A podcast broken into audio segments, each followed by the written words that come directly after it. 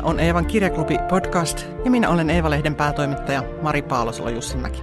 Tervetuloa mukaan.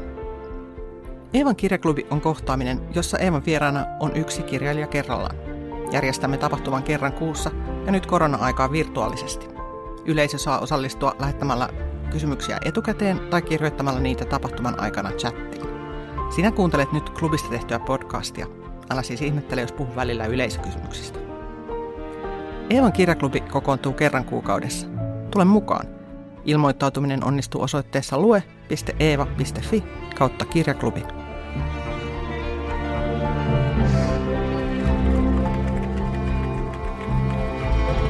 Eevan kolmannen kirjaklubin vieras on Hannu-Pekka Björkman. Hänet tunnetaan paremmin Jussi ja Venla ja Suomi palkittuna näyttelijänä, mutta hän on myös kirjoittaja. Hän on julkaissut muun muassa esseekokoelman Valkoista valoa ja toiminut Eeva-lehden kolumnistina jo kymmenen vuotta. Viime talvena HP kokosi yhdessä puolisonsa Niina Honkasen kanssa esseekokoelman Pakopiste.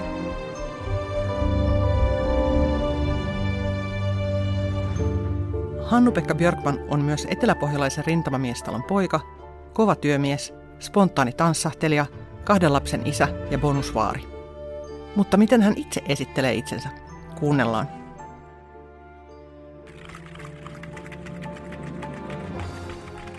Miten sä itse esittelisit itsesi?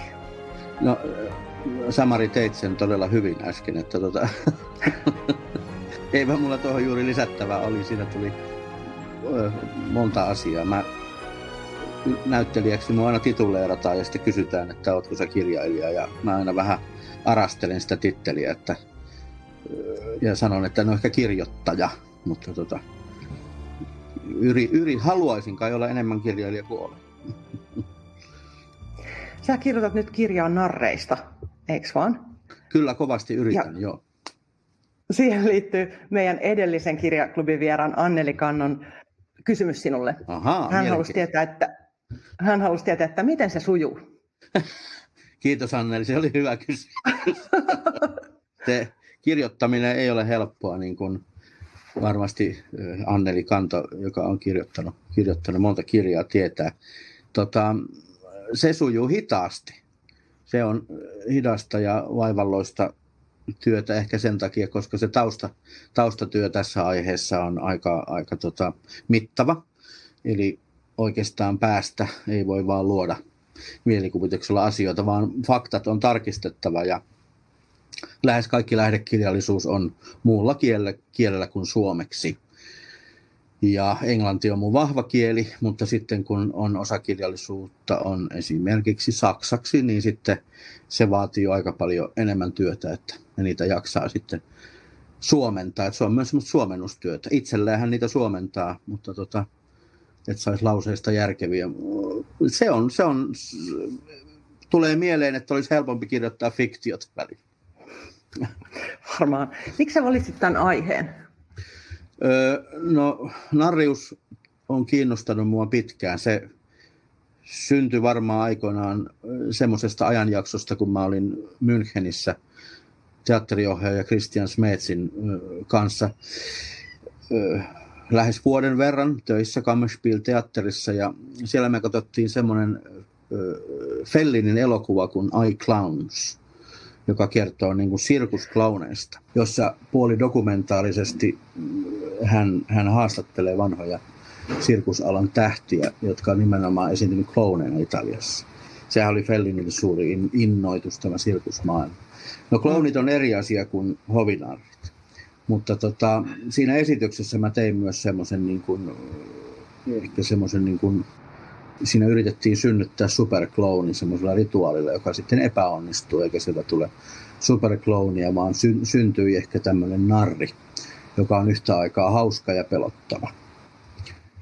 Ja, ja tota, se oli varmaan se syntymä, se oli se lähtökohta, että, että tässä on jotakin hirveän mielenkiintoista. Ja siitä syntyi sitten se ajatus, että pitää tutkia, että keitä he olivat, nuo narrit, jotka on tuttuja ehkä kirjallisuudesta ja elokuvista – mutta että mikä se oikeasti oli, se narri-instituutio, joka kukoisti niin kuin myöhäiskeskiajan ja renesanssin Euroopassa ympäri maailmaakin ja, ja sitten yhtäkkiä katoaa valistuksen ajalla.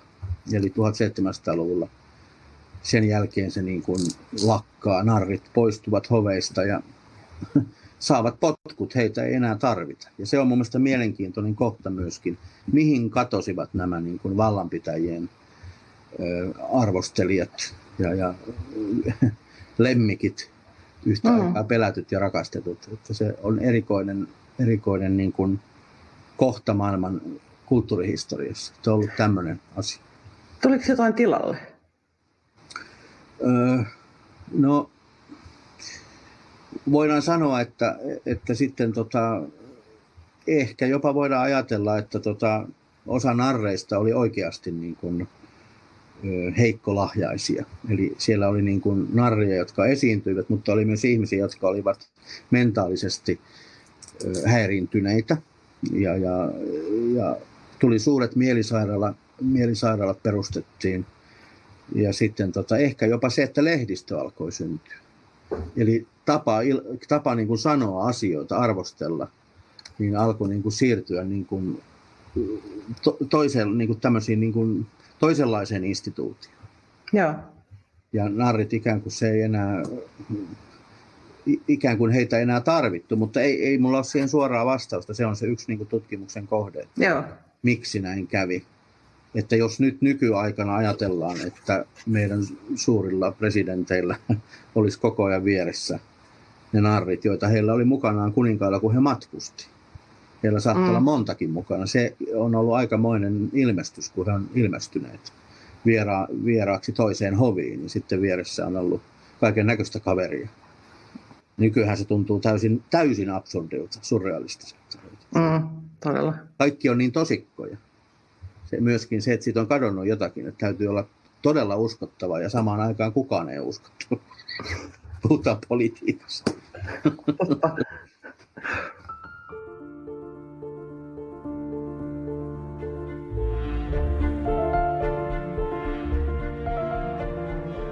Kuuntelet Eevan kirjaklubia, joka nauhoitettiin 18. toukokuuta etänä.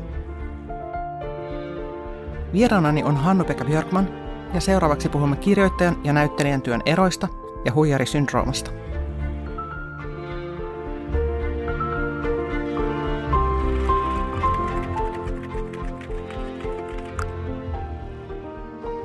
Millainen, miten sä kirjoitat? Teekö sä niin kuin virkamiesmäisesti töitä, niin kuin Anneli Kanto kertoo tekevänsä, vai, vai miten sun... Mulla Anneli. Mä toivoisin, että mä saisin tuommoisen lahjan. Näinhän Antti Tuurikin sanoi, että hän kirjoittaa seitsemästä neljään. Ja, tota, en mä kykene siihen ollenkaan. Mulla tietysti tämä niin sanottu ykkösammatti, eli näyttelijän ammatti vie, vie paljon päiviä ja vie paljon aikaa. Ja, ja sitten sitä voimia täytyy jakaa, että se on hyvin täysin vuorokaudesta riippumaton aika, jolloin, jolloin mä pystyn kirjoittamaan. Ja sitten tämmöinen vapaa asia, että kirjan ilmestymispäivä oli sovittu, niin se antaa valitettavan paljon niin kuin vapauksia laiskotella. Toisin kuin esimerkiksi Eevan kolumnit, jossa on tietty päivä, että se on, se on silloin valmis, niin se on silloin valmis. Deadline on paras muusa. Juuri näin, se on. Kyllä se vaan niin on. Millaisia sun työpäivät nykyisin on, kun ei ole teatteri? No siinä on tapahtunut iso muutos, että kaksi vuotta sitten, kun teatterit meni, onko siitä jo kaksi vuotta? Onko siitä jo kaksi vuotta? Vai vu- vuosi? vuosi. Mitäs? Vuosiko siitä? Viime kevään. Viime keväänä nyt niin, on. vuosi. Mm.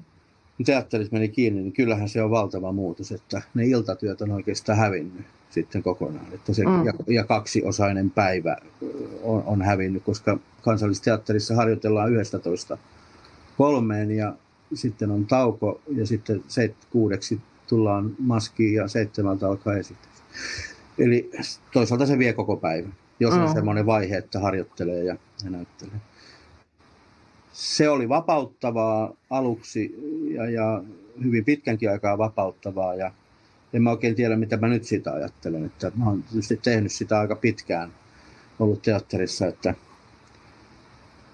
haluaa palata ja samaan aikaan se tuntuu vaikealta. Kyllähän se tietyn vapautuksenkin antoi, koska päivät on ollut hirveän sidottuja ky- kymmeniä vuosia. Mm.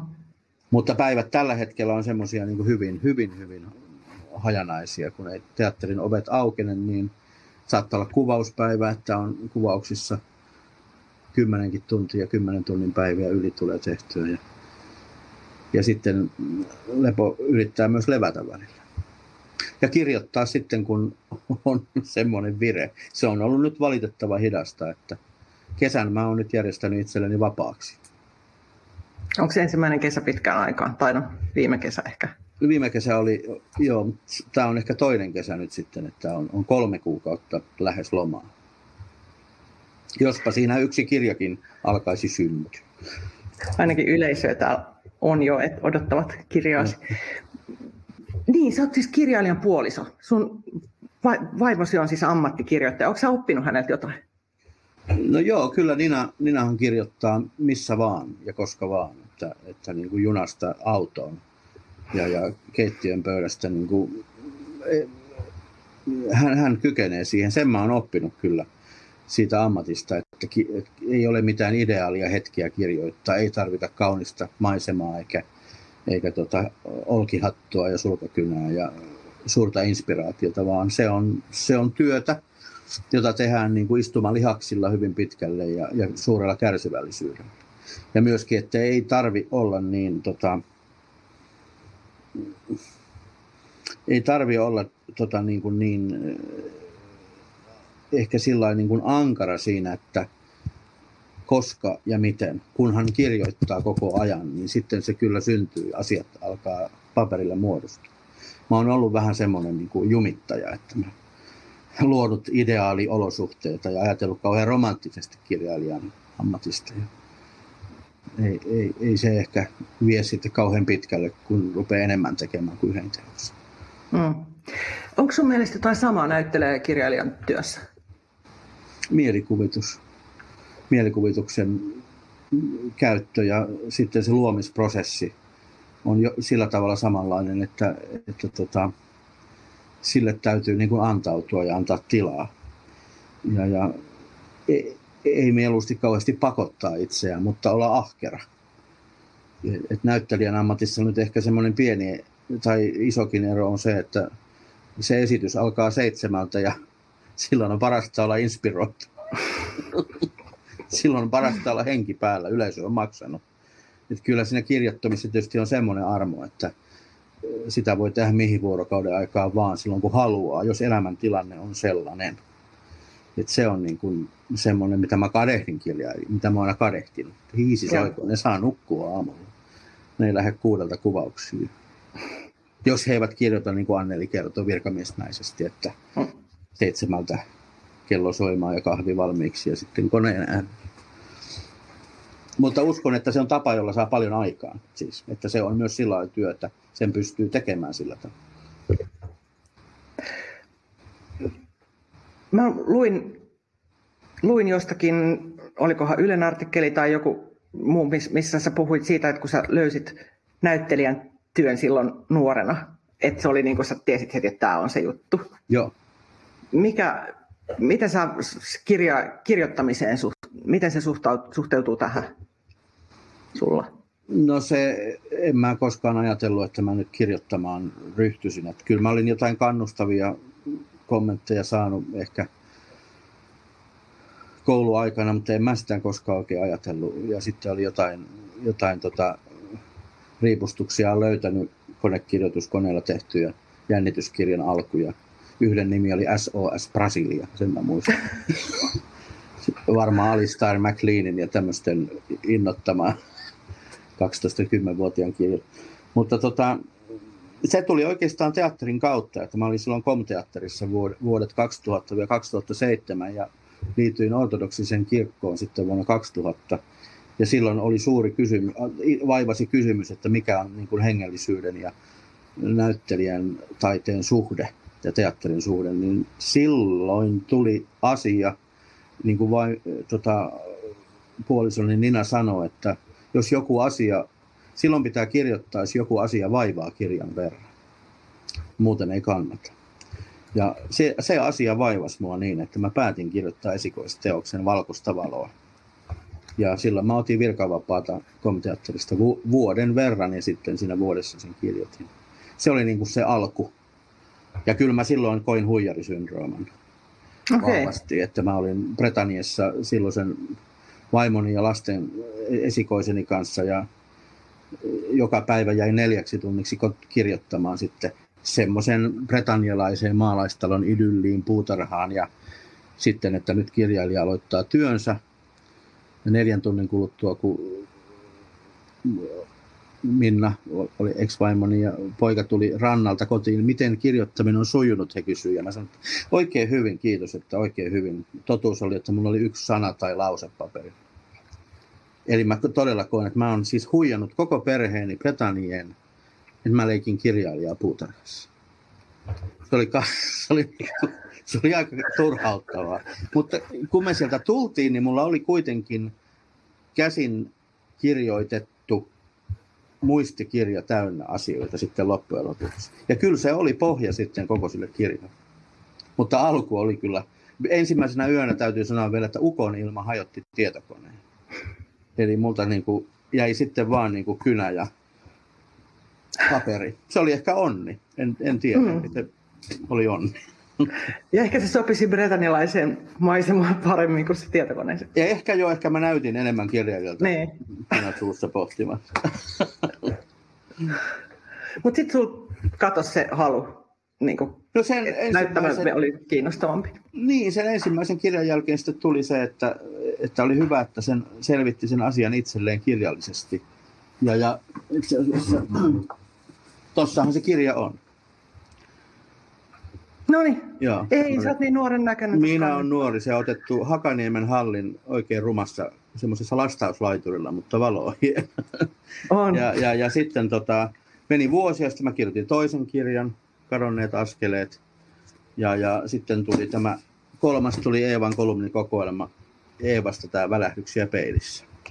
Joo. Jotka on sitten niin kuin omia, omia teoksia. Ja sitten on ollut mitä mä oon sitten, että kyllä se kirjoittaminen on jatkunut. Ja Eevan ansiosta, voidaanko sanoa näin, että Eevan kolumnistina toimimisen ansiosta mä oon koko ajan saanut pitää yllä sitä kirjallista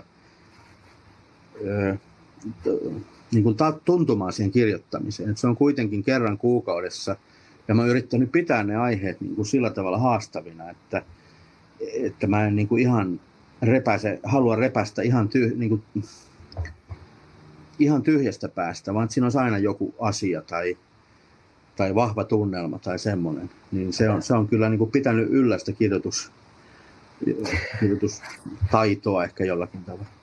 Vuosi sitten keväällä koronapandemia sulki teatterit. HPlle se merkitsi pakollista taukoa, isoa muutosta. Hän oli sairastunut vakavasti, mutta sekään ei lopettanut työntekoa. Siihen tarvittiin pandemia. Koronatauon aikana HP ja Niina Honkaden kokosivat Pakopiste esseekokoelman. Seuraavaksi puhumme siitä ja pysähtymisen vaikeudesta ja siitä, miten Pohjanmaalla tehdään töitä.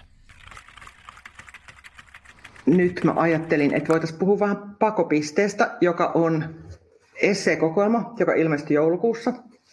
HP ja Niina Honkanen ovat sen koonneet. Siinä on kymmenen esseitä pysähtymisestä. Ja se on niin kuin, paitsi kaunis, niin hyvin ajatuksia herättävä kirja. Mä ai, sanon sen, että tämän ähm, tilaisuuden päätettyä saatte linkin palautekyselyyn ja kaikkien palautet antaneiden kesken arvotaan kolme tällaista kirjaa, että kannattaa jo senkin takia vastata. Mutta äh, kerro, miksi te teitte tätä, miksi syntyi pakopistekirja? No, teatterit meni kiinni 2020 maaliskuussa. Et maaliskuun tuossa esseessä, tuossa pakopistekirjassa käytän sanaa maaliskuun iidus, joka on päivä kun Keessar murhattiin Brutus-kumppaneineen ja silloin semmoinen Shakespeareiläinen kaiku, niin se tuntui silloin siltä, koska se oli hyvin erikoinen hetki, kun esirippu laskeutui kansallisteatterissa. Tai me esitet, viimeisen kerran. Ja me katsottiin siellä näyttämön takana, siellä on televisioruudut, josta on kamerat katsomaan ja aulaa. Ja yhtäkkiä siellä yhtäkään ihmistä. Ja kaikki näyttelijät seisoo ja katsoo niitä ruutuja, kun on tullut uutiset siitä, että koronavirus on tullut niin kuin Suomeen vahvasti ja osa teatterista sulki oviaan. Ja me mietitään, että esiinnytäänkö me vai eikö me esiinny. Onko ketään tulossa koko teatteriin? se on varmaan semmoinen hetki, jota ei koskaan niin kuin unohda. No sinne tuli yleisöä sitten ja kauppamatkustajien kuolema oli esitys. Ja me esitettiin se. Mutta mä tiesin koko ajan, että tämä on viimeinen kerta. Että tässä on, tunnelma oli niin outo. Ja niin se oli. Sen jälkeen meni teatteriovet kiinni. No niin, sitten tuli se hetki, että kaikki loppui. Kaikki se työ, mitä oli niin odottanut, ladannut, harjoitellut, sitä ei ollut olemassa. Niin hän kävi monelle.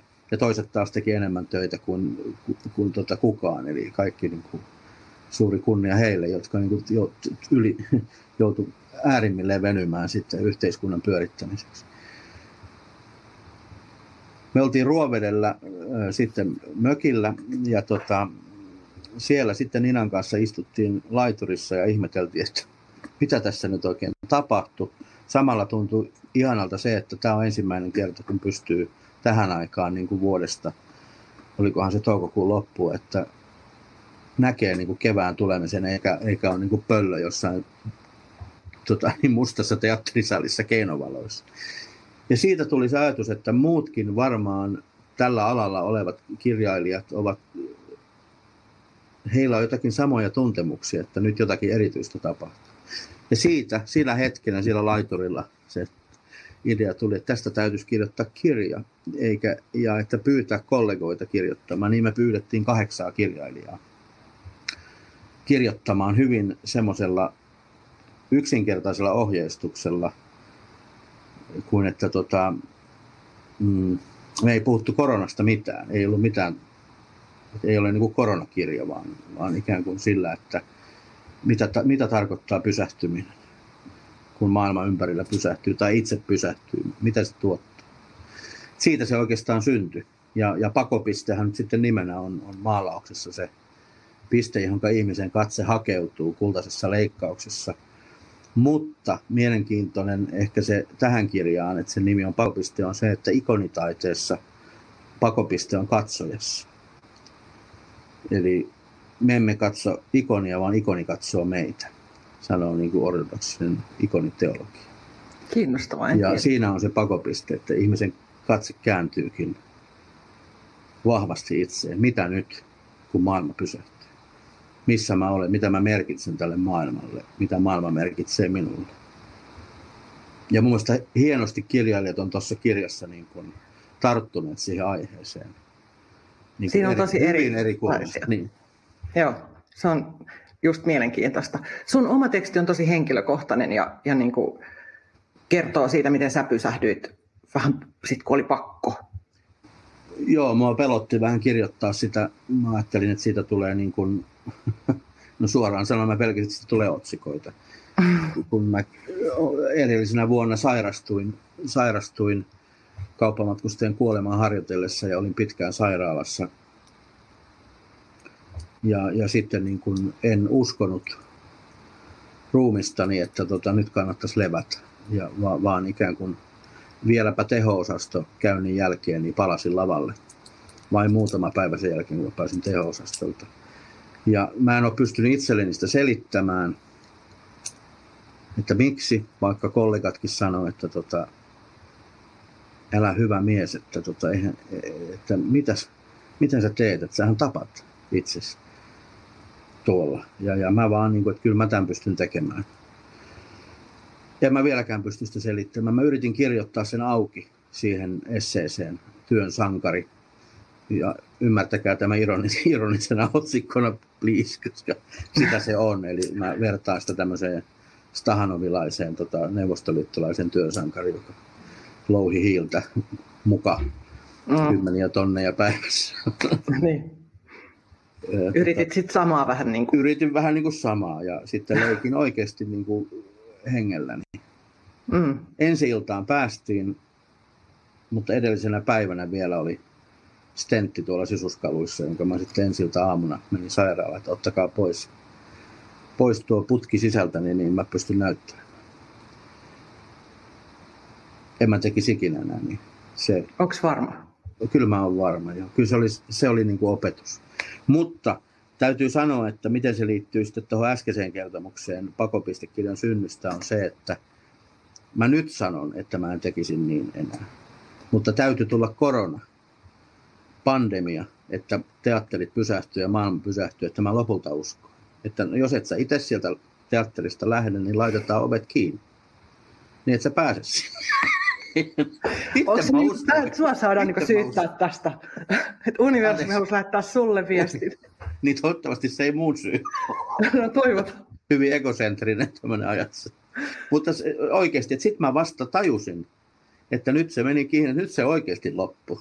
Niin, että sä et tajunnut sitä silloin, kun sä olit teho-osaston jälkeen näyttämöllä, vaan sitten vasta, kun oikeasti loppu. Sitten kun oikeasti loppu. Mitä sä oot mies tehnyt? Kyllä, että miksi, miksi, sä, miksi sä palaat sinne? Etkö sä millään opi? Ja tota, mä tiedän, että jotkut kriitikot ei ole pitänyt siitä esseestä sen takia, koska he on nähneet siinä, olikohan jonkin, joku otsikko oli semmoinen, että kun taiteilija oikein keljuttaa. Ja tota, enhän mä, en mä sitä itteeni ota, mutta se on mielenkiintoinen niin kuin näkökulma siihen, että tota, mä yritin olla kauhean rehellinen ja sanoa, että tota, älkää nyt ainakaan näin tehkö kuin minä olen tehnyt. Mun ja, mielestä se tuli kyllä selkeästi siitä.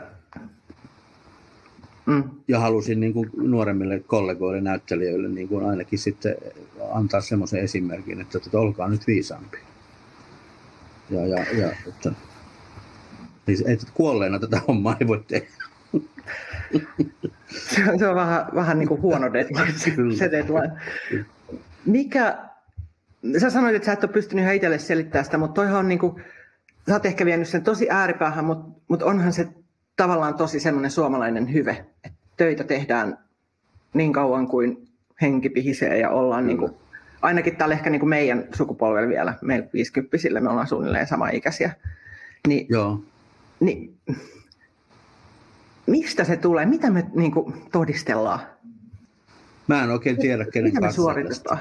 Niin, niin. Mä, en, mä en osaa sanoa ihan, ihan sitä, että toki se nyt vaikuttaa se lapsuuden maasto, ehkä semmoinen työntekemisen eetos, joka, joka oli hirveän vahva maaseudulla siellä Etelä-Pohjanmaalla, että töitä tehtiin koko ajan, ei, ei oikeastaan niin kuin, vanhemmat teki koko ajan töitä, jopa seitsemän päivää viikossa välillä, että ei se, sieltäkin varmasti mm. on, on osa peräisin. Ja, ja ehkä jostakin myöskin semmoisesta, että mä en luovuta tätä roolia kenellekään toiselle. Siis myöskin, että siinä on tämmöisiä hyvin niin kuin, ehkä niin kuin egoistisia syitä. Mm. Että kun minä, on, minä tämän haluan tehdä, minä tämän nyt teen, kun mut on tähän pyydetty. Eikä nyt ketään niin. toista siihen päästetä huseeraamaan tämmöistä klassikkonäytelmää, mutta se on hauskaa, että se nimi on kauppamatkustajan kuolema. se, niin kuin kirjoitan siinä esseessä, että Philip Seymour Hoffman, amerikkalainen näyttelijä, niin sen roolin jälkeen hän ei koskaan toipunut, vaan joi itsensä hengiltä. En tiedä. Jotkut näytelmät on kirottu. Nyt voisi kyllä ajatella, että ehkä sitä voisi lakata nyt esittämästä ennen kuin enemmän ihmisiä No mutta onneksi, onneksi Esko Salminen on hengissä ja no niin. hän, on, hän teki sen aikoinaan lumuavasti. Ja samaten Pentti Siimes, hän on edesmennyt, mutta hänkin teki sen Joo. aikoinaan kansallisteatterissa. Palaako se näyttämölle nyt syksyllä? Ei, kyllä sen tie Ei. tuli päätökseen koronan myötä sitten, joo. Joo, harmi. Ennen Ehkä mä en enää nähdä. olisi halunnut. niin. Mä luulen, että mä sain, mä sain siitä kuolemasta tarpeeksi. joo. joo. No mutta te kokositte tämän kirjan. Miksi juuri nämä kirjoittajat? Meillä oli kaikki joku henkilökohtainen ö, suhde. Ei sillä tavalla tunnettu, mutta me oltiin, ettei ole niin kavereita, vaan että meillä oli joku niin kuin suhde heidän, kirja, heidän kirjoittamisensa teoksiin ja, ja heidän ajatteluunsa. Että sillä lailla ne oikeastaan valikoitu. Että Ninalle esimerkiksi Juha Seppälä on ollut, niin kuin, on ollut kirjallinen esikuva ja innoittaja. Ja, ja sitten tota, itsellä nuore, vähän nuorempia kuin itseni Antti Nyleen, joka on loistava esseisti ja, ja, ja tiesi, että pystyy lähestymään aihetta niin kuin ihan täysin omasta näkökulmastaan. Ja, ja tota, loistava esseisti Tommi Melender, joka kirjoittaa kuvataiteen kautta todella hienosti Edward Hopperin Nighthawks-teoksin kautta. Ja, Annina Holmberg kirjoittaa peritystä työpöydästä, joka, pöytä, jonka ympärillä kaikki ovat kirjoittaneet. Siellä on niin hienoja erilaisia näkökulmia niin kuin tähän aiheeseen. Niin on. Mä luin sen nyt toisen, toisen kerran nyt niin kuin ennen tätä tapahtumaa ja, ja jotenkin sain ehkä vielä enemmän irti siitä nyt. Joo, kesti, kyllä. Kesti joo. hienosti toisen, toisen lukemisen. Mä luulen, että se kestää tuoreelta. aikaa kyllä sillä tavalla, joo. että sitten kun tätä aikaa joskus katsotaan taaksepäin, mitä tämä synnytti, niin tämä on yksi mm. kirjallinen asia, joka syntyi sitten kuitenkin tämän niin kuin maailman mullistuksen myötä. Mitä sä luulet, että kaivataan tästä ajasta, tästä niin kuin pakollisen, joka, joka taiteilijoille on monelle merkinnyt pakollista pysähtymistä, niin mitä, jääkö se kaipaa jotain tästä? Joku sanoi, että tämän, tämän niin kuin hetken ongelma on se, mä taisin kirjoittaa se Evan kolumniin sen lauseen, että tota edelliseen, että tämän hetken tragedia tai ongelma on se, että tulevaisuus ei ole enää sama kuin ennen. Eli se tulevaisuus, mitä me kuviteltiin vielä yli vuosi sitten, ei ole enää sama. Me emme voi enää kuvitella tulevaisuutta samanlaisena, koska me, me ei ole ihan varmoja, mihin, mihin tämä maailma sittenkään menee. Mm. Ja kuinka nopeasti tästä toivotaan vai toivotaanko ollenkaan. Se, mitä, mä en, mitä tästä ajasta jään kaipaamaan, jos kaikki palaa ennalleen, on varmasti, varmasti se semmoinen reflektio, jonka, jonka niin kuin ihmiset on tehnyt, että vähemmän on enemmän. Eli koti, kotimaa, luonto, ihmissuhte, ihmissuhteiden tärkeys, lähi, lähikontaktien tärkeys, kosketus, kaikki se, mikä on yhtäkkiä ollut kiellettyä, mikä ennen ollut normaali. Se on varmaan semmoinen, jota niin kuin, on asioita, jotka toivoo, että ne ei häviäisi. Ja sitten se, se, uh-huh. se, mikä toivoo, että häviäisi, on se valtava kiire. Ja paniikki niin kuin ihmiskuntana mennä koko ajan kohti jotakin tota, mullistavaa kehitystä. Tämä on ikään kuin ollut myös hengenveto mun mielestä siihen, että katsokaa ympärillenne, että me elämme vielä, vielä niin kuin esimerkiksi luonnon osalta paratiisissa. Ja se on mahdollisuus säilyttää, jos nyt niin kuin pysähdytään. Se pysähtyminen on kuitenkin ollut se, niin kuin mitä tässä on tapahtunut. Mm-hmm. Tämä on nyt vähän, mä en oikein osaa, kun elää keskellä tätä, niin kuin me kaikki eletään, niin on vähän vaikea mm. nähdä sitä keskellä. Mm. Joo, hyvin samoin aika. Mutta taidehan tulee käsittelemään tätä aikaa varmaan vuosi, varmaan todella pitkään. Mm. kaikki, kaikki taiteen muodot jollakin lailla tähän 20, 2020-luvun alkuun tulee palaamaan. Mm. Koska nähdään ensimmäinen elokuva, jossa ollaan maskit naamalla. Niin. Se muuten tapahtui tosi nopeasti, että kun silloin alussa, kun me siirryttiin tähän eristykseen ja maskeihin, niin, niin alkoi tuntua tosi oudolta katsoa TV-sarjoja, jos ihmiset halaili. Kyllä, joo. monet sanoivat tätä niin samaa. Niin joo. joo. Ui kättelee tuolla, ei ne joo. pussailevat. Joo, se oli hyvin. Se, se tuntui jotenkin joo. pelottavalta hetken. Nyt Kyllä. jotenkin siihenkin on ehkä tottunut, mutta, mutta tota, joo.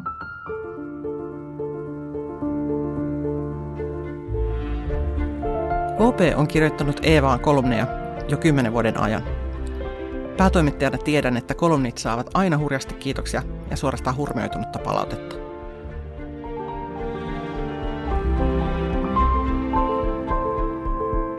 Seuraavaksi puhumme siitä, miten kolumnit syntyvät. Markku Aro mainitaan ja kuulemme tunnustuksen.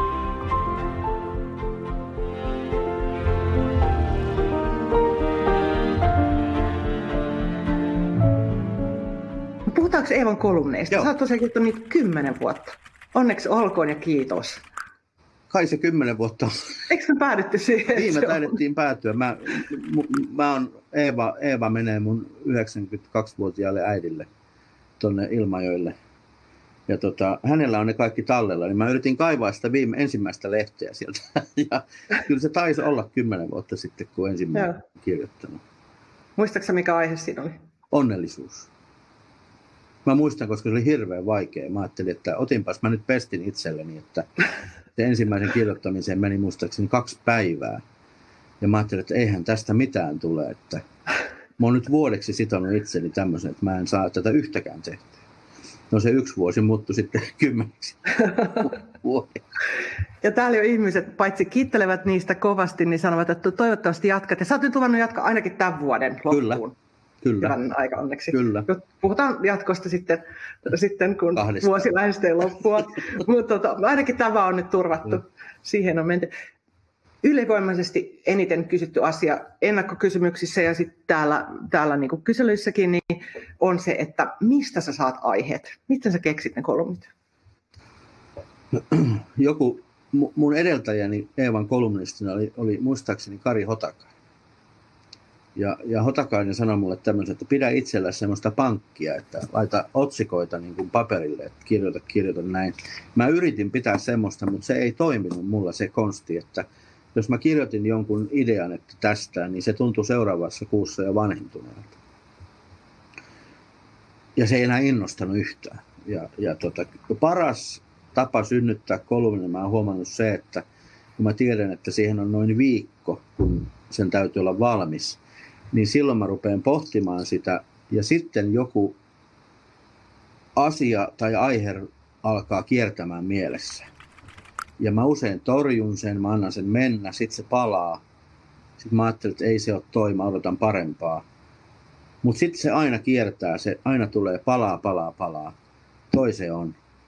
Se on, se on sitten se varmistuu noin päivää ennen tai kahta ennen kuin se pitää olla valmis. Että tämä se aihe on.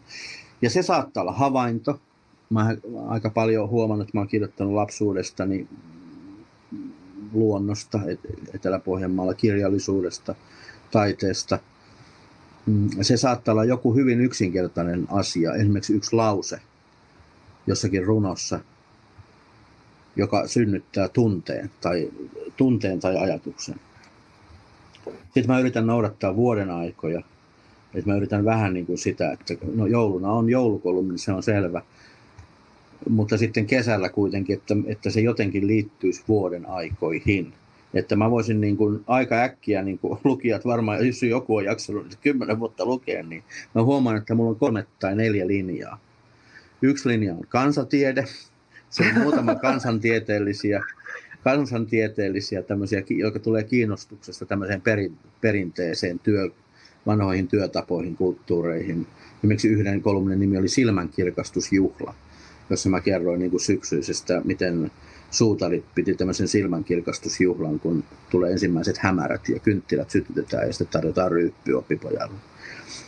Se on, tämä on yksi. Sitten on luonto, on selkeästi niin kuin toinen vahva linja. Kolmas on omat kokemukset niin kuin lapsuudesta tai nuoruudesta, niin kuin henkilökohtaiset asiat. Ja, ja sitten on kirjallisuus, on selkeästi, että siinä on neljä.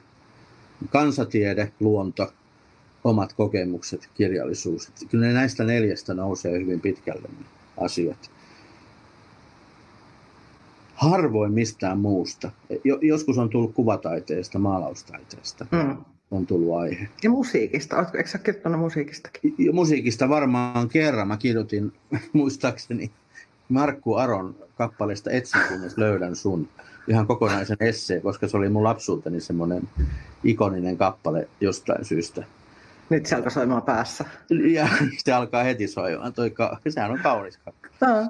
Ja tota, joo, nämä on oikeastaan ne linjat. Ja, ja sitten, sitten on muutama semmoinen, tämähän on nyt lukijoille tunnustettava, ja varmaan Marillekin, että sitten on muutamia semmoisia, että ei ole mitään ajatusta nyt kun mä otan koneen äärellä, mä istun siihen koneen äärelle näin, niin mä katson kelloa, että mulla on deadline huomenna aamulla ja kello on tota, kuusi illalla.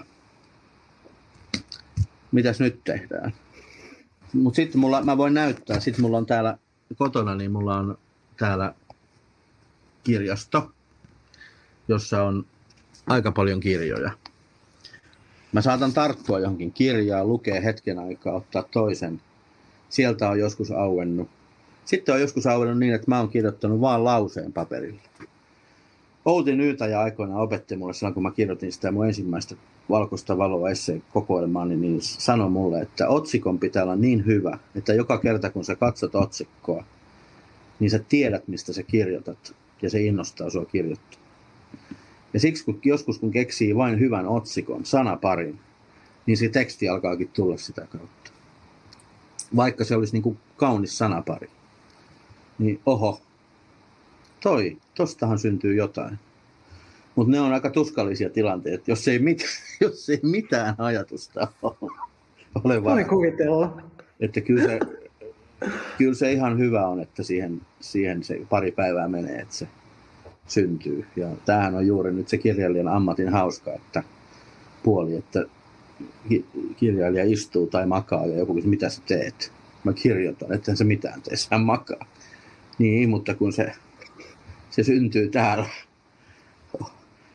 unen ja valveen rajamaan. Onko sinulla joku rutiini, joka liittyy tähän niin kuin, Kir- niihin aiheiden herättelyyn tai kirjoittamiseen? Tota, äh,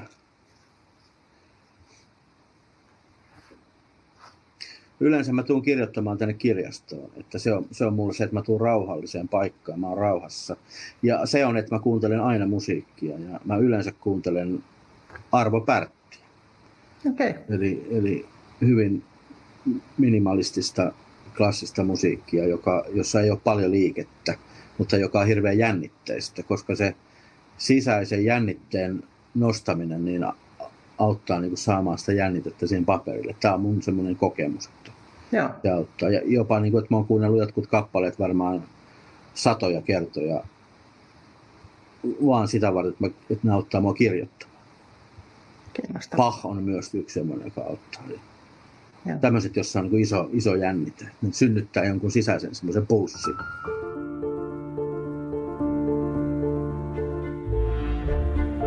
Tämä on Eevan kirjaklubi ja vieraanani on Hannu-Pekka Björkman.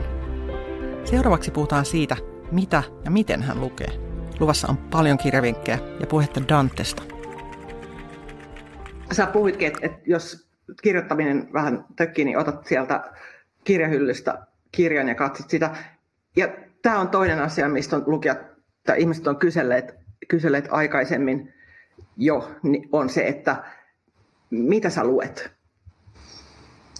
Mä luen hirveän paljon eri alojen kirjallisuutta. Mulla on tämä kotikirjasto on järjestetty tällä ihan aihealueittain, että jos ei aakkosjärjestyksessä, niin se on aihealueittain, eli, eli on niin kuin elokuva ja teatterikirjallisuus, sitten on tämä narrikirjallisuus, esseekirjallisuus, historia, kuvataide, romaanit, runot, sitten on erikoisaihealueita, on, niin on, on semmoisia erikoiskiinnostuksen kohteita, on kansatieteellisiä kirjoja. Mm. Sitten on, on, on tota, kuolemantanssi, joka on mun harrastus, niin sen, että ei ole oikeaa tanssia, vaan kuvat. se näyttämöhomma, voi sanoa kuolemantanssi. Niin tota, on tämmöisiä, mä, mä oon vähän niin kuin tämmöinen bibliofiilinen harrastus, että mä kerään kirjoja ja. erilaisia kirjoja. Saatan innostua jostakin aiheesta ja sitten saman tien niin kuin haalia niitä niin kuin joltakin aihealueelta paljonkin. Ja, ja mä haluaisin lukea paljon enemmän kuin mä luen. Mutta että tota, se on niin rakas harrastus, että tota, se vaatii hirvittävästi aikaa ja, ja, ja tota, että useinhan niitä kirjoja tulee ostettua enemmän, enemmän kuin niitä ehtii lukea. Mutta sitten taas mä oon huomannut, että nyt mun pojat, kun ne on kasvanut murrosikään, niin ne alkaa arvostaa tätä kotikirjastoa. Että kotona on paljon kirjoja ja kirjasto, johon voi mennä ja, ja etsiä ja kysyä asioita muualtakin kuin internetin ihmeellisestä maailmasta. Hmm. Että on ilo niin kuin koululaisille ojentaa joku tieto täältä niin kuin kirjahyllystä, sitten kun kysymyksiä tulee. Mutta tota, tällä hetkellä mä luen uusia on pariakin uutta, uutta kirjaa. Siis. Kerro mitä, anna meille no, lukuvinkkejä. Täällä on tämmöinen Hanna Haurun kirja kuin Viimeinen vuosi, joka on tota, kertomus korpikirjailijasta, joka on yksi mun kiinnostus, on tämmöiset syrjäseudut ja, ja niissä, ni, niissä olevien ihmisten elämä. Ja Pohjois-Pohjanmaalta kertova kirja. Öö, pidän kovasti. Kaunis kirja muuten sekin. Hirvittävän kaunis kansi, kyllä. Joo. Ja sitten on myöskin Leena Kruunin uusi esseekokoelma, mitä en koskaan oppinut. Että Leena Kruunia arvostan kovasti ajattelijana, kirjail, fiktion kirjoittajana, mutta myös ajattelijana, esseekirjailijana. Joo. Nämä on nämä kaksi kirjaa, mitkä on nyt uutta, Nyt. jotka on niin kesken ja juuri hankittuja kirjoja. Joku voi kysyä, kirjo- että mitäs nämä kaikki vanhat. Mutta kirjathan on esineitä. Ne on vähän niin kuin ihmisiä olisi ympärillä. Se koko, se tuntuu hyvältä. Luo turvallisuutta. Niin. Mutta onko kirjoja, joihin sä palaat yhä uudelleen? Öö, on, on toki joo, joo mo- monenlaisia joo. Tota, on semmoisia tietenkin, mistä on tullut kirjoitettuakin, että, sitten, että tuo teatterihan on vienyt joidenkin kirjailijoiden teosten äärelle esimerkiksi. Että, Mikä on esimerkiksi semmoinen? no Dostojevski on, on semmoinen, jonka mä perin rippi, anteeksi risti-isältäni Kalle Holmbergilta, joka oli Dostojevski entusiasti ja, ja tota,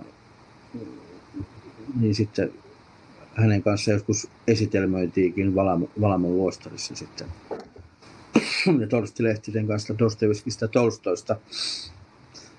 Anteeksi, että joitakin vuosia sitten kirjoitin Siltalan kustantamon julkaisemaan Dostojevski esseen kokoelmaan, niin kirjoitin esseen Dostojevskin tota, Siperian vuosista, eli siinä aikana, siitä kun oli vankeudessa. Ja sitten Dostojevski on tullut näyttämöllä vastaan, että, Mm. että on sitten näytellyt, näytellyt. Hän ei kirjoittanut yhtäkään näytelmää elämänsä aikana, mutta niin kuin Kalle sanoi, että hän oli maailman paras dramaatikko siitä huolimatta. Sitten on suomalaisia kirjailijoita, joista en pääse eroon, kuten Antti Hyry, joka on tullut aika monesti kolumneissa esille, että mä dikkaan häntä kovasti, hänen teoksiaan. Ja, ja sitten siellä on tätä vanhempaa, no nyt viime vuosina ollut Erno Paasilinnan matkakertomukset, jotka on huikeita teoksia, joita toivoisin, että nuorempi sukupolvi löytää. Esimerkiksi hänen Petsamo-kirjansa on, on, on semmoista ki- kirjallisuutta, että kukaan muu ei kirjoittanut Suomessa. Ne on vähän unohtunut ehkä. Niistä Se on ehkä unohtunut. Joo. Joo. Hänen mainensa tämmöisenä tiukkana debaattina poliitikkojen Joo. haastajana on, on enemmän kuin se hänen kirjallinen tuotantonsa, nimenomaan matkakirjailija. Joo. Että sitten on, voi voi, on, on paljon niin kuin kirjoja, joihin palaa, mitä voisi luetella loputtomiin. Täällä on kysymys äänikirjoista. Joo, Mikä on mielipiteesi niistä? Jonkin verran pakopisteen luin äänikirjaksi, se on mun edellinen äänikirjatyö. Mä en ole kauheasti lukenut, mä oon lukenut pari nuorten kirjaa äänikirjaksi, mutta tota, en, en muuten ole. Mä olen iloinen, että ihmiset kuuntelee äänikirjoja että, ja, ja ovat löytäneet sen. sen Kuunteleeko. Ö, En oikeastaan, että hyvin, hyvin vähän. Että mä kuuntelen ehkä mieluummin sitten radiosta, niin kuin Yle Areenasta tämmöisiä niin kuin, ö, radiodokumentteja, Joo. joskus kuunnelmia ja, ja semmoisia, mutta tota, mä mieluummin luen kuin kuuntelen proosaa ehkä. Olen mä jonkin verran ku- kuunnellut toki, esimerkiksi ö, Seitsemää veljestä kuuntelin hiljattain Joo. radio niin kuin luettuna. Luettuna. No joo, ihan niin kuin semmoinen unilukkari asia, että siinä kauniiseen kieleen on mukava niin kuin, mukaan. Mutta sehän on kasvattanut kirjallisuuden, sehän on yksi, kir- se on niin kuin noussut luetun kirjan rinnalle ja, ja nostanut, niin kuin, että ne, jotka eivät lue, niin kuuntelevat äänikirjoja, on tietenkin hieno asia. Että Mm, se on, sehän on valtava kasvu, mikä on ollut niin on. satoja prosentteja. Mä oon itse alkanut kuunnella äänikirjoja nyt vasta oikeastaan tänä keväänä koiralenkeillä. Ja mutta mä kuuntelen pelkästään faktaa, mä en pysty kuuntelemaan Joo. fiktiota. Mä en halua, että kukaan tulee mun ja sen fiktion Niin väliin just. tavallaan. niin mutta tota, fakta jotenkin toimii luettuna Joo, joo. paremmin. No, tämä siitä. Täällä on kysymys, luetko sängyssä ennen kuin sammutat valon? Kyllä. Voisi sanoa, Kyllä. että pyrin siihen kyllä joka ilta, joo, kyllä. Kyllä se uni, un, une ennen unta, niin se kirja on ehkä, ehkä eniten tulee luettua silloin, joskus liiankin myöhään sitten. Tässä on kysymys, joka on tosi vaikea mun mielestä, no. mutta ehkä inspiroi sinua seuraavaan kolumniin.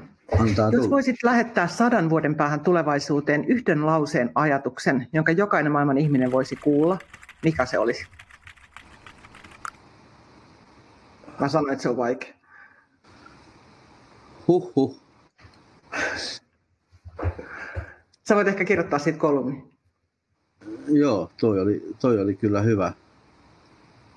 Se oli kyllä hyvä kysymys. Nyt on, tota, nyt on, tota, nyt on niin vaikea kysymys ja kaunis ajatus, että pystyisi niin tekemään.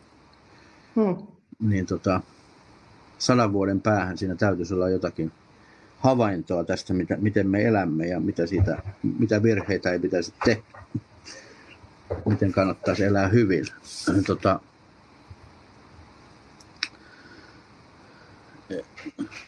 en, en osaa vastata. Pahoittelen. Älä vastaa nyt. Ehkä vastaan ehkä se, seuraavassa ehkä se, kolumnissa. Niin, ehkä siitä tulee kolumni vielä. Joo, joo. Mennään vähän helpompaa kysymykseen vielä. Äh, tai en tiedä. Tässä yksi spesifi kysymys kirjoista tuli semmoinen, että onko ortodoksisia kirjailijoita tai sitä teemaa käsittää ortodoksit uskoa käsitteleviä kirjoja, jotka on sulle tärkeitä? On, on, on hirvittävän paljon itse asiassa. Jos mä käännän katseeni oikealle, niin siellä on tämä ortodoksisen kirjallisuuden osasto ja, ja Valamon vanhuksen kirjeitä on varmaan mun yksi lempikirja. Eli tota, joka, joka on siis tota, on semmoinen tärkeä kirja, joka on ollut vuosia mukana, jonka mä usein antanut lahjaksi, jos on ollut mahdollista. Sitten on, tuosta mä yllätyn yhteen kirjaan, on, on Munkki Serafimin oikeastaan kaikki kirjat, esimerkiksi Vapaus, joka on ehkä hieno, miten käsitellään vapauden tematiikkaa niin kuin teologian kannalta, niin on, on tavattoman hieno. Nunna Kristodulin teokset on edesmenneen Nunna Kristodulin kirjat on todella hienoja hengellisiä teoksia, jotka, on niin kuin, jotka eivät ole jotka ovat, jos ei ole liikaa teologiaa semmoista, vaan se on niin kuin semmoista sisäistä rukouksellista kirjoittamista. Ja, ja voi voi, niitä on, niitä, on, niitä on paljon. Sitten tätähän voi suositella, eikä siksi, että ole itse mukana, mutta joka voitti vuoden kauneimman kansi, kannen muistaakseni viime vuonna kirjan. Minun valamani tarinoita luostarista, Annina Holmperin ja tota, Olli Löytyn Taina Vestin toimittama kirja, ja. joka on hyvä lähestymistapa niin kuin luostari, luostarissa, mitä valamo merkitsee on merkinnyt ihmisille ja merkitsee eri alojen ihmisille. Että Ne on semmoisia helposti lähestyttäviä, helposti lähestyttäviä kirjoja. Joo. Et voi aloittaa vaikka niistä. Voi aloittaa vaikka. Niin. Otetaan pari yleisökysymystä vielä. Mikä on tällä hetkellä asia, jota odotat? Kysyy Kaija. Sitä, että pääsen, pääsen tota, juuri ostanut uuden kesäpaikan mä pääsen sinne kesä, kesähuvilalleni, että se on ihan tuore, tuore asia. olkoon. Kiitos, että sitä mä odotan, että seuraavat kolumnit tulee varmaan. Ja nyt seuraava kolumni, joka ilmestyy kesäkuun lehdessä, itse asiassa käsittelee jo tätä aihetta. Eli uutta tätä ikään kuin sielun paikkaa, joka ehkä nyt löytyy sitten tuolta Keski-Suomesta. Sun pitää näyttää se Eeva lukijoille joskus. Palataan tähän. Näy, palataan tähän. palataan tähän. Tota, sitten oli kysymys, onko, vai, onko vaikea kirjoittaa henkilökohtaisista asioista? Sulla oli ne neljä, neljä aihetta. No, ei, ei ole. Kyllä mä oon kirjoittanut hyvin paljon rivien välissä. on huomannut, että jos kymmenen vuoden ajalta kävisi kolumnit läpi, niin kyllä siellä aika tarkasti on kirjoitettu, niin kuin, niin kuin, että tunnet, siellä on lasten tunnelmat lapsien kanssa. Siellä varmaan on niin kuin avioero, siellä on niin kuin, ne vuodet sen jälkeen, professuuri, kaikki mitä on tapahtunut. Kyllä ne on siellä. Ne on niissä aiheissa, ei suoraan, mutta osa on, osa on, suor, on siellä niin kuin suoriakin asioita, mutta kyllä se on siellä rivien välissä. Hirveän henkilökohtaisia asioita ja, ja, ja tuntemuksia. Ja, ja vaikeita asioita ja sitten kauhean kauniita asioita.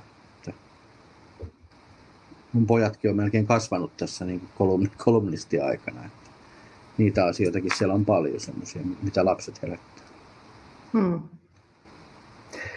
Täällä kysytään paljon semmoisista asioista myös, mistä me ehkä siinä alussa jo vähän puhuttiin, mutta mä poimin tässä tämmöisen vielä no. yhden, että ootko enemmän näyttelijä vai kirjoittaja?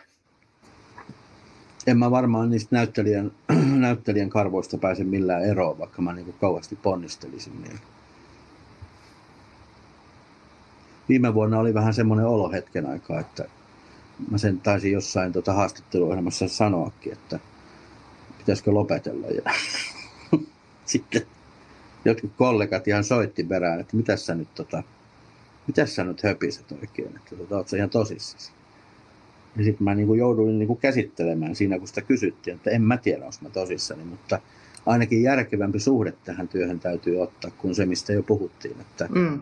henkensä kaupalla. Ja, ja kyllä mä oon nyt rauhoittanut tahtia tosi paljon, että, että niin kuin kesälle on sopinut kolme työpäivää, kuvauspäivää, että tota, siinä kaikki. Ja, ja haluaisin kirjoittaa enemmän ja pyrin siihen, että kirjoittaisin tulevaisuudessa enemmän ja, ja rauhoittuisin nyt vaikka sitten sinne uuteen, u, uuteen tota paikkaan sitä tekemään. Toki mä oon kansallisteatterissa hautakivisopimuksella, e, eli loppuun asti, mutta tota, eihän, se ole, eihän sekään ole niin kuin mikään vankila eikä lopullinen. lopullinen. Niin kauan kuin haluaa, on intoa ja paloa, niin täytyy näytellä mutta sitten jos, jos se loppuu, niin sitten täytyy, täytyy kyllä keskittyä tuota muuhun. Mutta mulla on kirjoittamiseen ihan hirvittävä niin kuin into. Ja, ja kirjaideoita on niin kuin ajatuksia, niin niitä on, niitä on kuinka monta, mitä mä haluaisin tehdä. Pelkät elämä loppuu kesken. Mitä tapahtuu syksyllä? Meeksä palaako näyttämälle? Vai Kyllä. pitikö sun jäädä kirjoittamaan? Mun piti jäädä kirjoittamaan, mutta tässä kävi nyt niin, että kun teatterit on ollut niin pitkään kiinni, niin mun virkavapaa, jonka piti alkaa syksyllä, ei nyt sitten, ei sitä kannata aloittaa. Että mä oon nyt ollut tässä virkavapaa koko mm. kevään ja, ja kesänkin kohta että olen, että e, syksyllä sitten yritetään uudestaan Juha Jokelan dosentit esitystä, joka on nyt odottanut siellä vuoden hyllyllä. Valmiina Olisipa kiva päästä näkemään se kyllä. Tervetuloa vaan syyskuun puolessa välissä yritämme. Joo. Ja kyllä mä sitten aloitan joulukuussa seuraavan harjoitukset, että sitten on, on niin kuin sovittuja asioita, että ja. Ko- koetamme, jos, jos maailma sallii. Joo. Ja kuvauksia teen koko ajan siis, että kyllä nä, näitä on sitten, joo. Joo. Mä meinasin unohtaa sun Dante-kokoelman. Sä keräät Danteen liittyvää kirjoja vai mitä aineistoa no, kaikkea? Tota, niin, nythän on 2021 eli Danten kuolemasta ja Jumalaisen näytelmän, Jumalaisen näytelmä synnystä on 700 vuotta tasan. Dante kuoli samana vuos, vuonna. Täältähän nousee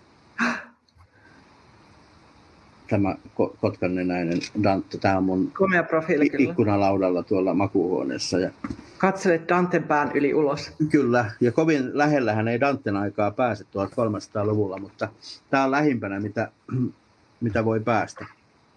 Minä olen päässyt. Tämä on tuota Venetsiassa painettu jumalaisen näytelmän sivu osasta Paratiisi vuodelta 1477. Wow. Eli tämä on niin sanottua kehtokirjallisuutta inkunaapelia ennen kirjapainotaidon keksimistä. Ja tämä on alkuperäinen sivu niin kuin sieltä. Ja tuossa sä vaan pidät sitä kädessä nyt. Tässä mä pidän kädessä ilman hanskoja. Niin. Mutta mitä nyt Dantesta voisi sen verran sanoa, että Jumalan näytelmä on tietysti ajankohtainen sen 700-vuotisjuhlan takia. Monet tuntee Eino Leinon suomennuksen, mutta harvat tuntee, harvat tuntee Elina Vaaran suomennosta.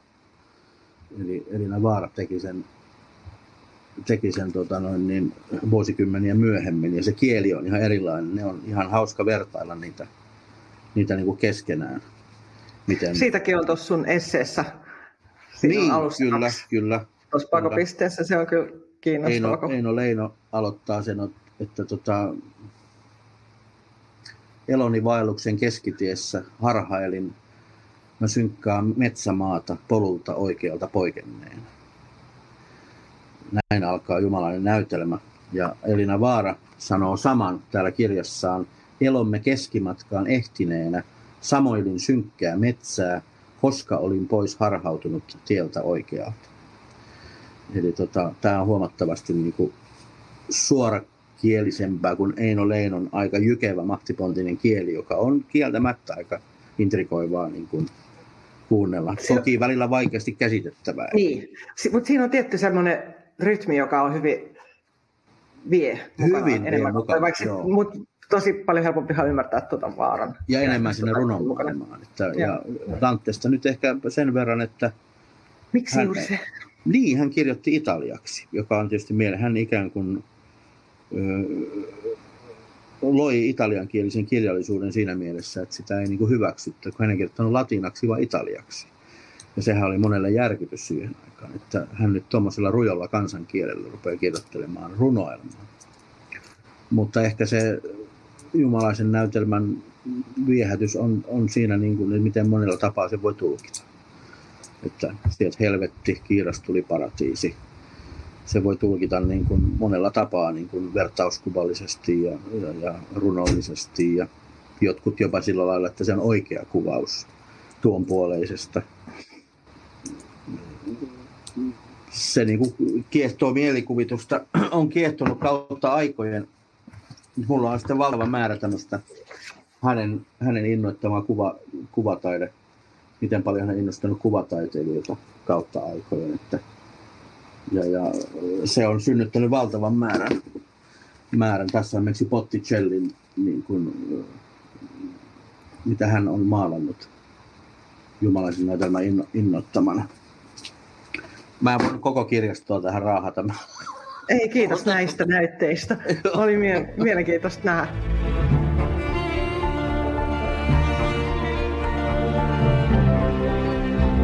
Jokainen Eevan kirjaklubi päättyy 20 kysymykseen. Lista on kunnianosoitus Marcel Proustin tunnetuksi tekemälle seurapelille, ja sen pitäisi paljastaa, millainen ihminen todellisuudessa on. Mä en ole valmistautunut sitten. Mä voin sanoa, että mä en ole valmistautunut Ei se mitään, se on aina parempi. No, oletko valmis nyt? Olen. Hyvä. Mikä kirja kaikkeen pitäisi lukea? Antti Hyryn kirjasta kertomus, viimeinen novelli Mustan ojan vesi on ehkä liikuttavimpia kirjoja, mitä mä olen koskaan lukenut. Se on siis semmoisessa kokoelmassa kuin kertomus. Ja se on proosa, runo oikeastaan, tai mä en tiedä, se liikuttaa mua vahvasti. Ja kyllä mä tiedän, että ne, jotka ovat sen lukeneet, niin ovat kokeneet samoin. Suosittelen Mustan ojan vesi. Minkä taidon haluaisit osata? laulaa. Mä oon erittäin huono laulamaan ja mä oon joutunut laulamaan paljon. Siitä huolimatta, anteeksi yleisölle, jos joku on ollut joskus kuulemassa. Komteatterissa mä lauloin Rinta Rottingilla seitsemän vuotta Sydeniusta ja, ja ties mitä. Ja tota, jotenkin se meni läpi. Mutta kyllä mulle välillä sanottiin, että on hiljaa, että nyt kuunnellaan soiko tämä. Mun tenori vaiennettiin. Mitä pelkäät? Tuulta. Mulla on kova myrskyn pelko. Jos tuulee oikein kovasti, niin mä jähmetyn paikalleni enkä pysty liikkumaan. Näin on käynyt useita kertoja. Mihin tuhlaat? Kirjoihin. Ja, Missä asiassa? No, en sano Anteeksi, en sano muuta. Sano vaan, sano, sano. No, ja, no, no joo, kirjoihin ja sitten kyllä mä aika se näkyykin varmaan päälle, että aika mielelläni kyllä ruokakauppaa menee. Kaikki houkutukset menee läpi ja uutuudet, niin ne vilahtaa sinne ostoskoriin aika Tätä minä en olekaan maistanut. Otanpa niitä kaksi. Mä tunnistan tuon itse. Missä asiassa olet ollut väärässä? Huh, missä asiassa olen väärässä? Voi voi, niitä on paljon. Tota, olen ollut väärässä joskus semmoisissa asioissa, että olen kuvitellut öö, kohtelevani jotakin ihmistä oikein, mutta olenkin kohdellut häntä väärin ja, ja, ja sitten tota, tajunnut sen vasta myöhemmin, että esimerkiksi ystäviä kohtaan. Kuka on muuttanut elämäsi? Nina. Millaisessa tilanteessa valehtelet? Mm. Usein kun mä oon ollut myöhästynyt, niin mä oon kyllä valehdellut, miksi mä oon myöhässä. Se on kai tämmöinen aika yleinen valkoinen valhe, mutta tota, mä olin teatteri, teatterikoulussa, siis silloin kun olin proffana, niin mä olin varmaan joka kokouksesta myöhässä. Mitä sanaa tai lausetta käytät liikaa? Voi nakkitonttu. Mahtava! Nakkitonttu. Joo. Toi lähtee nyt. Muistakaa kaikki muut, tämä otetaan käyttöön. Jos voisit muuttaa yhden asian itsessäsi, mikä se olisi? Mm. Hillittömyyden. Eli sen, että mä en niin kuin pysty, varmaan liittyy sama kuin tuo ruoka, että mä oon niin kuin kauhean perso kaikille herkuille ja makeille ja niin kuin helpolle, helpolle helpotukselle. Niin kuin. Mä oon hirveän huono askeetti. Haluaisin olla ihan terveydellisistä syistä. Se onkin ainoa syy. Halutaan olla askeetti. Kyllä. Mitä pidät suurimpana saavutuksenasi? Mm, no varmasti, varmasti poikiani. Ja, ja sitten heistä on kasvamassa kunnon, kunnon ihmisiä, kansalaisia. Että kyllä se ura jää siinä niin kuin toiseksi. Mikä on arvokkain omaisuutesi? Huumorin taju. Jos saisit olla joku muu yhden päivän ajan, kenet valitsisit? Arvatkaa, mikä sana mulle tuli, mikä sanapari tuli mulle mieleen. Siis mä en ajatellut mitään. Ja, ja tämä ei liity millään tavalla mihin. Sylvi Kekkonen. Se oli yllätys. Se mullekin. Miksi mulle tulee tosta kysymystä Sylvi Kekkonen? En mä voi käsittää alitajunnan saatanallisista syöväreistä.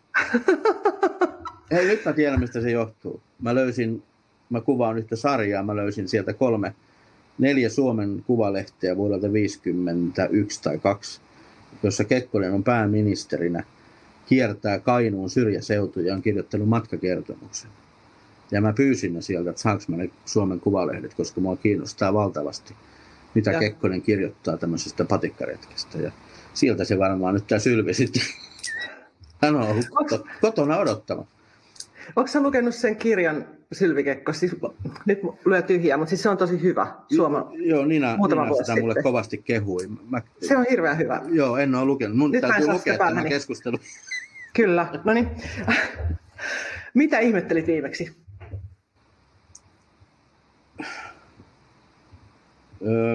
Viimeksi ihmettelin, tota, kun kaksi räkättirastasta jahtas oravaa, oravaa takaa tuolla kesäpaikassa.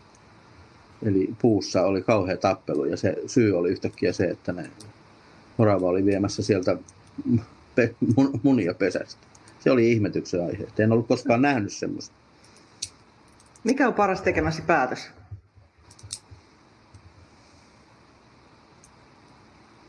Voi että. Mulle tuli ensimmäisenä, mä nyt vastaan intuitiolla, niin varmaan mm, että mä lopetin sikaarin polton. Siihen kyllä tosi lääkäri sanoi, että nyt olisi mies korkea aika lopettaa tuo homma. Jos meinaat vielä niin kuin pyöriä tuolla lavalla. niin se jäi sitten, se jäi pois. Mutta se nyt on vähän jotenkin tyhmä. Tai semmoinen, niin kuin, että varmasti nyt tulee tästä lähi, lähiajasta mieleen tämä, että on niin kuin päätti, että vähentää, vähentää tätä työntekoa ja pysyy niin kuin, pysyisi niin kuin terve. Mikä on lempipaikkasi maailmassa? Koti. Kyllä se koti on. Mikä on hyödyllisin rutiinisi? Rukous. Rukoileeko se joka päivä, joka ilta? Kyllä ikonien eteen, kun sytyttää tuohuksen, niin sitten ehkä se, että siinä pyrkii muistamaan niitä ihmisiä, joilla on, on tota, vaikeaa tai hätä tai sairaus. Sitä on vaikea olla niin kuin, tekemättä, unohtamatta. Niin kuin sitä. Minkä neuvon antaisit nuoremmalle itsellesi, jos voisit? Ole kärsivällinen. Kaiken ei tarvitse tapahtua heti. Mitä olet oppinut rakkaudesta? Että se on maailman tärkein asia. Sitä ilman ei, ei ole mitään muuta tai millään, mulla ei oikeastaan mitään merkitystä. Minkä suhteen muutit viimeksi mieltäsi? Että olen toukokuun lomalla, niin en olekaan toukokuuta lomalla. Mikä herättää sinussa toivoa? Öö, nuoret, nuoret ihmiset, heitä kun sai teatterikorkeakoulussa opettaa viiden vuoden ajan ja, ja nyt kun heidän kanssaan keskustelee, niin he oli valtava oppi, oppi se viisi vuotta siitä, että, että he ajattelevat ihan eri tavalla kuin me. Ja että heidän ajatukset saattaa olla meistä ärsyttäviä ja kapinallisia ja turhia, mutta että se ei, mikään ei muutu, koska meistäkin on ajateltu samalla tavalla että ne on ärsyttäviä ja tommosia ja niillä on autoja ajatuksia, mutta niillä on oikeasti hyvin niin kuin suuri huoli maailmasta. Ja, ja ehkä niin kuin, tämä nyt on vähän pitempi vastaus, mutta että se taakka, mitä niin kuin tietty sukupolvi joutuu kantamaan ihan niin kuin maapallon, että elämä säilyy maapallon aika iso. Ja he todella kantaa sitä että he ovat syntyneet siihen huoleen, josta me, me elettiin nuoruudessamme ihan jossakin muissa huolissa, että oli ehkä ydinsodan pelkoa ja öljykriisiä ja tällaista mutta tota, ja, ja, ja, lamaa, mutta sitten, että he, elää, he niin oikeasti kantaa sitä, että loppuuko tämä homma, tämä, tämä meidän historia. Ja se oli havainto, joka tuli sieltä ihan suoraan, sitä ei tarvinnut kaivaa. Että mm. ei, ei välttämättä mitkään taiteelliset ismit tai tai tällaiset, vaan se, että tota, mitä, mitä me tehdään, mitä me voitaisiin tehdä. Kiitos Hope. Kiitos.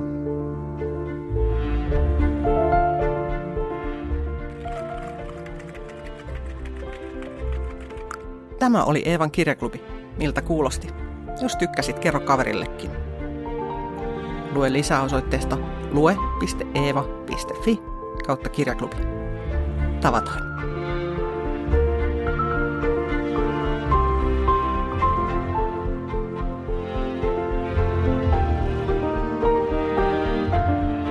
Tämän podcastin tekijöitä olivat minä, Mari Paalasalo Jussimäki, tuottaja Sami Kuusela ja projektipäällikkö Pia Sievinen.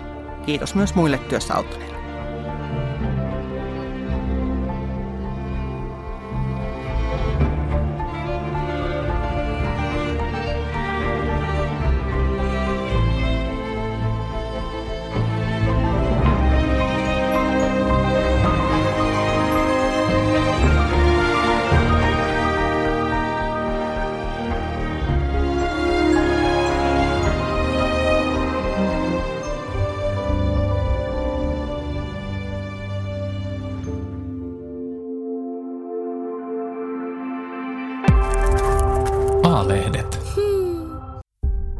Hei, minä olen Eevan päätoimittaja Mari Paalosolo Jussimäki.